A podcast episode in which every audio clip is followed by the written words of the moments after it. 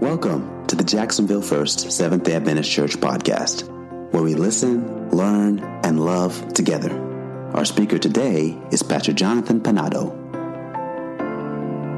Here we have the 70 weeks chart, or the, the 490 years, kind of kind of broken down. And um, when you read Daniel chapter 9, Daniel chapter 9 divides the 70 weeks into a couple different periods. It says uh, seven weeks, 62 weeks, and one week. When you read Daniel chapter 9, verse 25, it'll separate the 70 weeks. So it'll break down the 70 weeks um, that way. So if you add 7 plus 62 plus 1, what do you get? 7 plus 62 is 69 plus 1 is 70. Okay, so there's, there's a totality of the 70 weeks, but it breaks it down into these different time segments 7 weeks, 62 weeks, and 1 week. Uh, the 7 weeks, uh, how many years would 7 weeks be?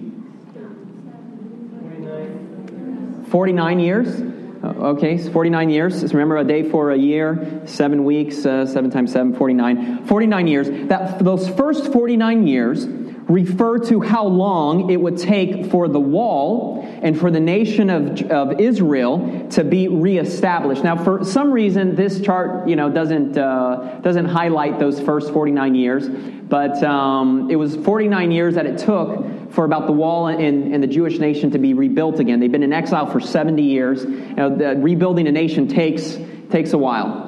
Um, so, uh, so that's what happened during that those first uh, uh, that first uh, seven weeks, the first 49 to uh, 50 years. That's why the book Ezra and Nehemiah and Esther are in the Bible because Nehemiah and Esther, those uh, Nehemiah and Ezra, they they um, let me see, they record all, all, the events that it took to be able to reestablish themselves as a nation. And in fact, in Ezra, you'll find all these decrees. And Esther, of course, was a contemporary of them all, um, which ties to the book of Daniel, just to, to show what was going on, chronicle what was happening during that time.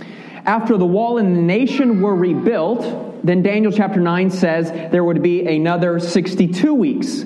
Um, this gets maybe a little bit more complicated. How many years are there in 62 weeks? 434 years. Um, and so it says there would be seven weeks, and then it, it said it would be 62 weeks until Messiah the Prince would come. And so when we do the math, if 457 is when the decree was given, you know, you add 49 years, and then you add uh, 434 years to that, um, you will come to the year 27 or AD 27, which is the year that Jesus was baptized. And when he was baptized, do you remember what happened? Heavens were opened, the Holy Spirit came upon him, and that was the anointing of Jesus. That's what Daniel 9 says. After 62 weeks, the Messiah shall be anointed. Daniel chapter 9, verse 25. And that's what happened with Jesus. He was anointed right there that same year, 27 AD. How do we know it's 27 AD? Because Luke takes the effort to mention who was the Caesar uh, in charge um, during that time. And through history, we can calculate those things. And it also mentions a, a tax that was given. Uh, do you remember when Jesus was uh, being born? You remember there was a decree that went out to tax the entire Roman world. And so through history, we can trace these things and we can see that Jesus was baptized indeed um, and anointed and began his ministry in AD 27. Shortly after he was baptized, Jesus goes to his hometown of Nazareth and he reads this passage. He says, The Spirit of the Lord is on me because he has anointed me. There's the same language of Daniel chapter 9, the anointing of the Messiah. Okay? So now, uh, how much time do we have? We said uh, we did the seven weeks and then we did the 62 weeks. How much time do we have left in this prophecy? One week. We have one week left in this prophecy. And so then Daniel um, says that at the, at the last week, we have one week left. And how many is, how much, how long is one week again? How many years? Seven years, okay. Daniel 9 says that, that, that this would take place during the last week. He says the Messiah would confirm the covenant with many during one week. During those seven years, the Messiah would confirm the covenant with many. Okay, that's Daniel 9. And then we read Jesus uh, during the Last Supper, right before his crucifixion, and he says, This is my blood of the covenant, which is poured out for many for the forgiveness of sins. It was at Jesus' death and, and, and, crucifixion and resurrection that he confirmed the covenant. And we're using the same language as Daniel. He will confirm the covenant with many for one week. This is the blood of the covenant, which is poured out for many for the forgiveness of sins. Okay, something else that Daniel chapter 9 says would happen is that it says the Messiah would be cut off. King James says the Messiah would be cut off. Some modern translations say the Messiah would be put to death. But using that key word again, making a, a, linguistic connection where it says the Messiah would be cut off, notice what Isaiah chapter 53, uh, the, the prophecy about the suffering servant. It says, For he was cut off from the land of the living. For the transgression of my people, he was punished. So we're seeing how Jesus is fulfilling this prophecy of the 70 weeks. Daniel chapter 9 also says that he, in the midst of the week, he would cause the sacrifice and the offering to cease. Now, that, may, that might sound like a bad thing, but when we see that Jesus is our sacrifice, there is no more a need to continue to bring sacrifices and offerings to a temple because Jesus is our sacrifice. And it tells us uh, in the gospel that when Jesus was crucified, and he says, It is finished, which is another key word that Daniel chapter 9 says to finish transgression. And Jesus on the cross said, It is finished. And the Bible tells us that when he said that and he died, it said at that moment, the curtain of the temple was torn in two from top to bottom. In other words, there was no longer a need for the temple, for the sacrificial system that was taking place. He caused the sacrifice and the offering to, to cease. And so clearly, the 70 weeks is a prophecy about the coming of the Messiah. But unfortunately, do you know that many today view this prophecy, the 70 weeks, about the coming of the Antichrist? But the Bible tells us clearly, comparing Scripture with Scripture, that the 70 weeks prophecy is a prophecy about the coming of Jesus. Now, it says that he would be cut off in the midst of the week, or in the midst of the week, um, or in the middle of the week, he would be crucified. And so, again, how long is, is um, one week? Seven years. And what's like the middle of seven years? What's half of seven years? Three and a half, years, right? So we see that Jesus' ministry um, was three and a half years. But in order to fulfill or to finish the prophecy of the 70 weeks, we still have how much time to, to how much time left in the prophecy? We still have three and a half years. And so you may be wondering, well, why didn't the death of Jesus, you know, conclude the 70 weeks? Uh, what happened after the, the uh, crucifixion and the resurrection of Jesus um, that there's still three and a half years left in this prophecy to complete? Um, what event does end the 70 week prophecy? That's kind of the question there. What event does end the 70 week prophecy? Well, you see, even after the Jewish nation rejected and crucified Jesus, our God is a gracious God, isn't He? Our God is a merciful God. Even after the Jewish nation rejected and crucified Jesus, there is still more grace and mercy that is extended to them. You would think killing, killing the Savior of the world would be enough, but no, God still has more grace for them.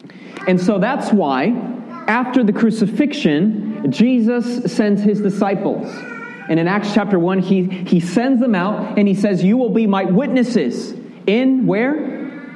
Jerusalem and in, in Judea and in Samaria and to the very ends of the world. And so Jesus, God, was still not done with the nation of Israel. He sent his disciples to preach the good news of the resurrection and to be witnesses.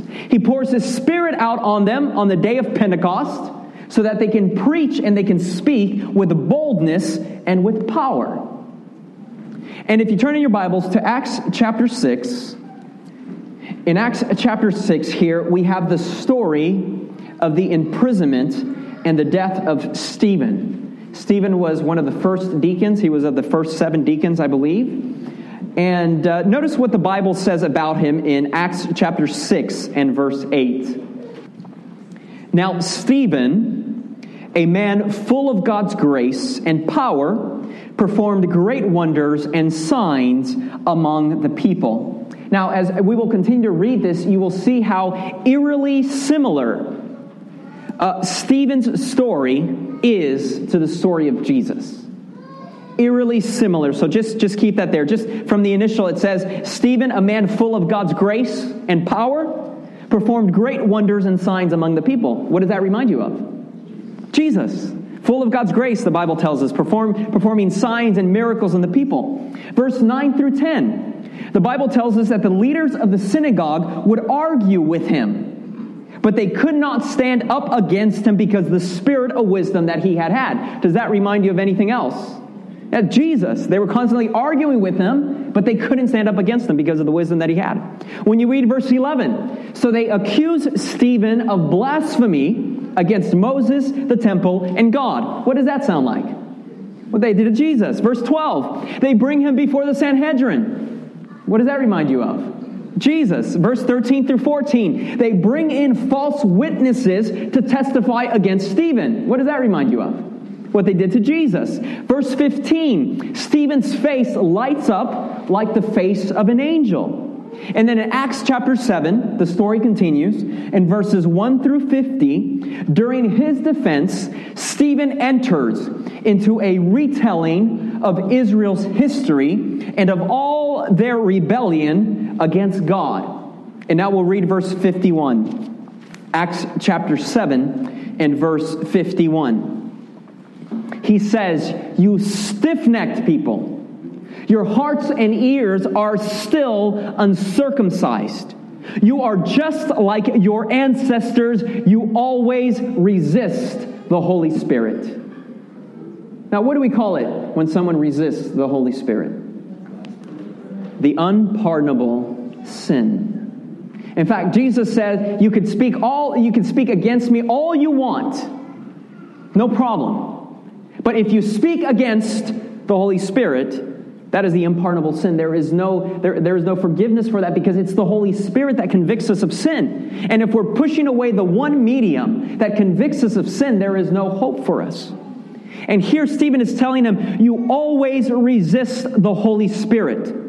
Was there ever a prophet your ancestors did not persecute?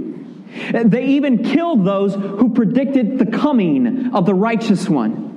And now you have betrayed and murdered him. You have received the law that was given through angels, but you have not obeyed it.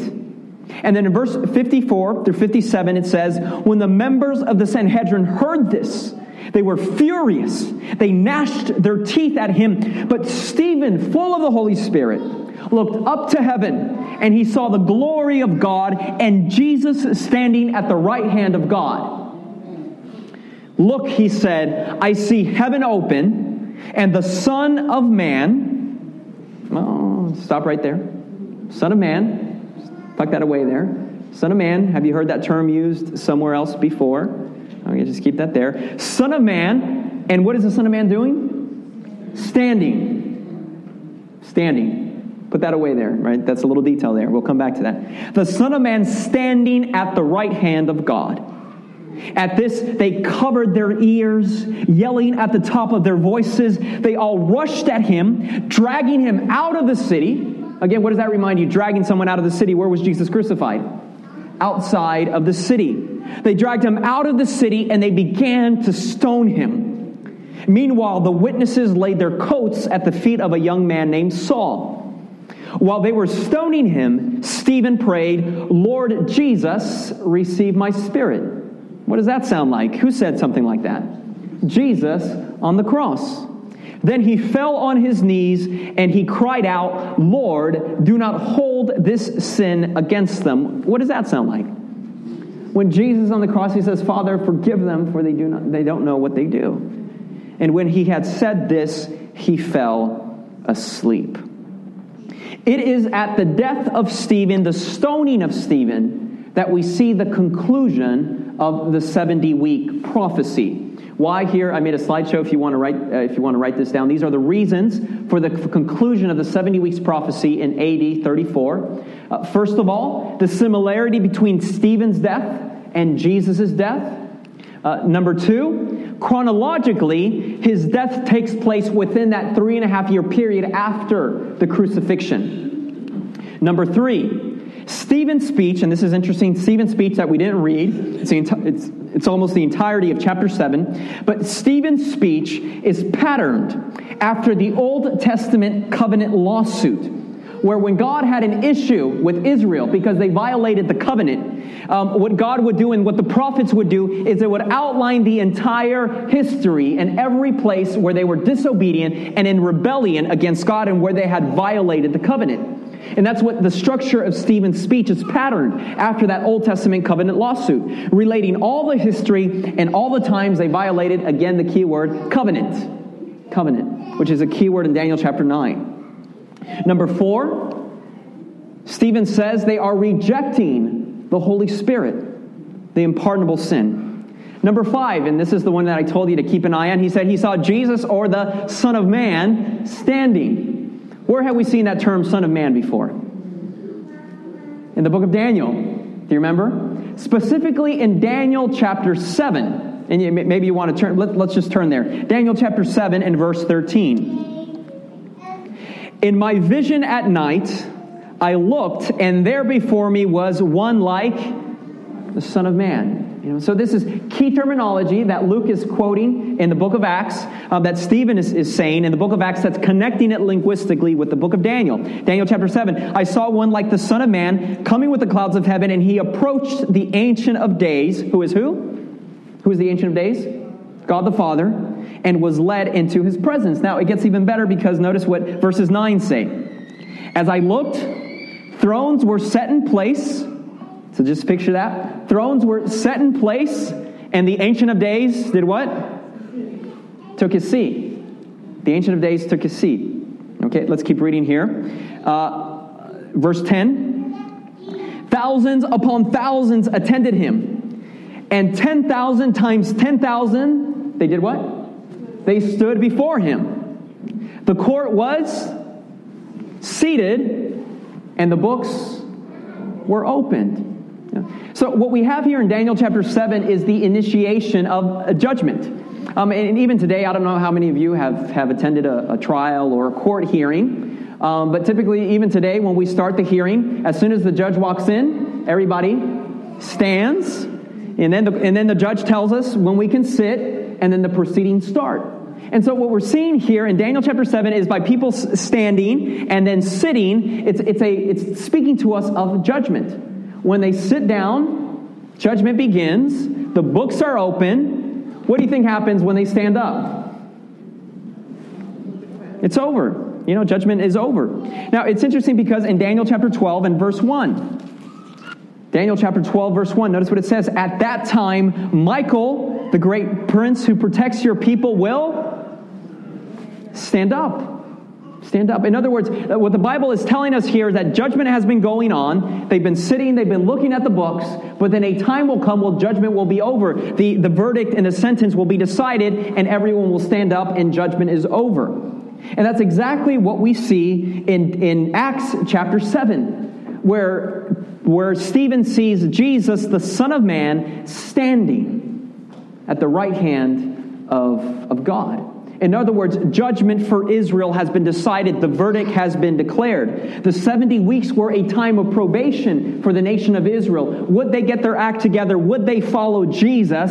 At the stoning of Stephen, it's the final straw, and judgment is over. The nation of Israel is no longer the chosen people of God. But one last detail from Acts chapter 7 that we know why this. Um, the prophecy concludes in AD 34 is there was someone else who was present at the stoning of Stephen. And who was that? Saul, who later became Paul. I mean, I mean, it's not a coincidence because God knows what he is doing. It is Paul, Saul, who would later become Paul, who would become the apostle to who? to the Gentiles, ushering in a new era. It was Paul who radically redefined and expanded what the term Israel meant and who God's chosen people were. Look what the Bible says here. Look what Paul says in Romans chapter 9 and verse 6 and 7. Not all who are descended from Israel are Israel, the Apostle Paul says.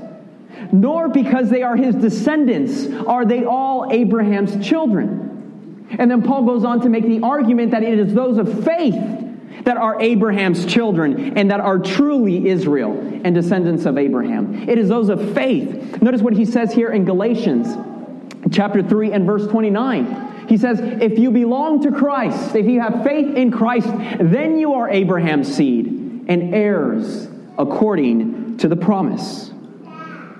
You see, at the conclusion of the 70 weeks prophecy, there is the one man who was also present as a witness to see that transition through where the gospel is no longer restricted to the nation of Israel, but where the gospel goes to everyone, to Gentiles. Everyone can become the children of God. Anyone can become part of the people of God. If we, are in, if we have faith in Christ Jesus, it is Paul who does that. And Paul even goes so far to say, even if you're a descendant of Abraham, but if you reject Christ, then you're not part of Israel.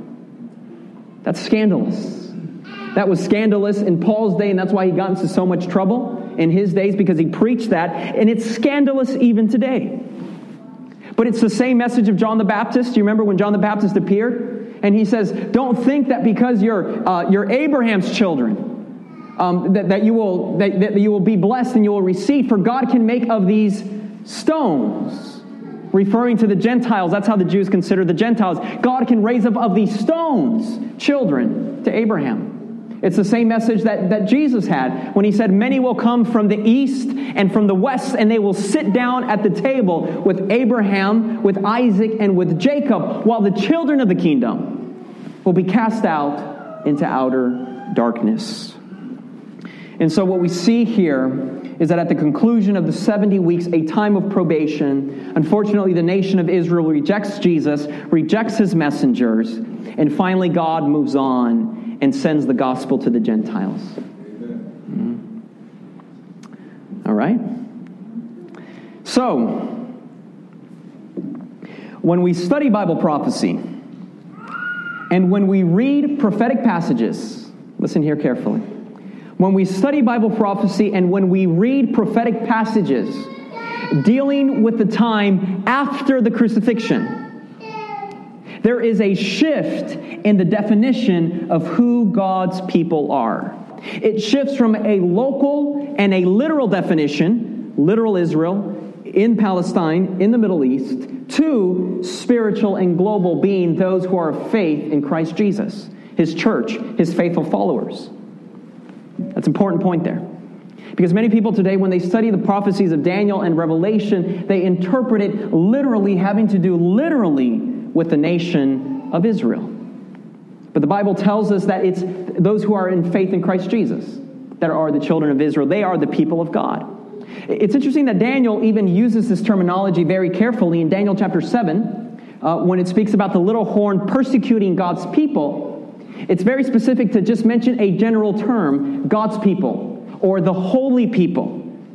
Now, there is one instance in Daniel, in Daniel chapter 12 and verse 1. Turn, turn there in your Bibles if you're already there. In Daniel chapter 12, verse 1, there is this one instance when it specifically mentions Daniel, your people. And who would that be? Nation of Israel, right? Or is it? Daniel chapter 12, verse 1. At that time, Michael, the great prince who protects your people, will arise. And there will be a time of trouble such as not happened from the beginning of the nations until then. But at that time, your people, is it the nation of Israel? The passage clarifies who Daniel's people are.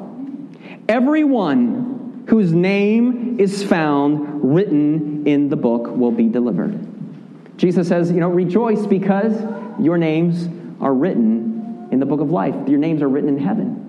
And so, even in, Dan- in, Daniel chapter 12, when it's speaking about a prophecy that has to do with the end time, and it mentions your people, Daniel, you would think, well, it's speaking about Israel. But no, the Bible itself clarifies it's everyone who has a faith in Jesus who has their name written in the book of life.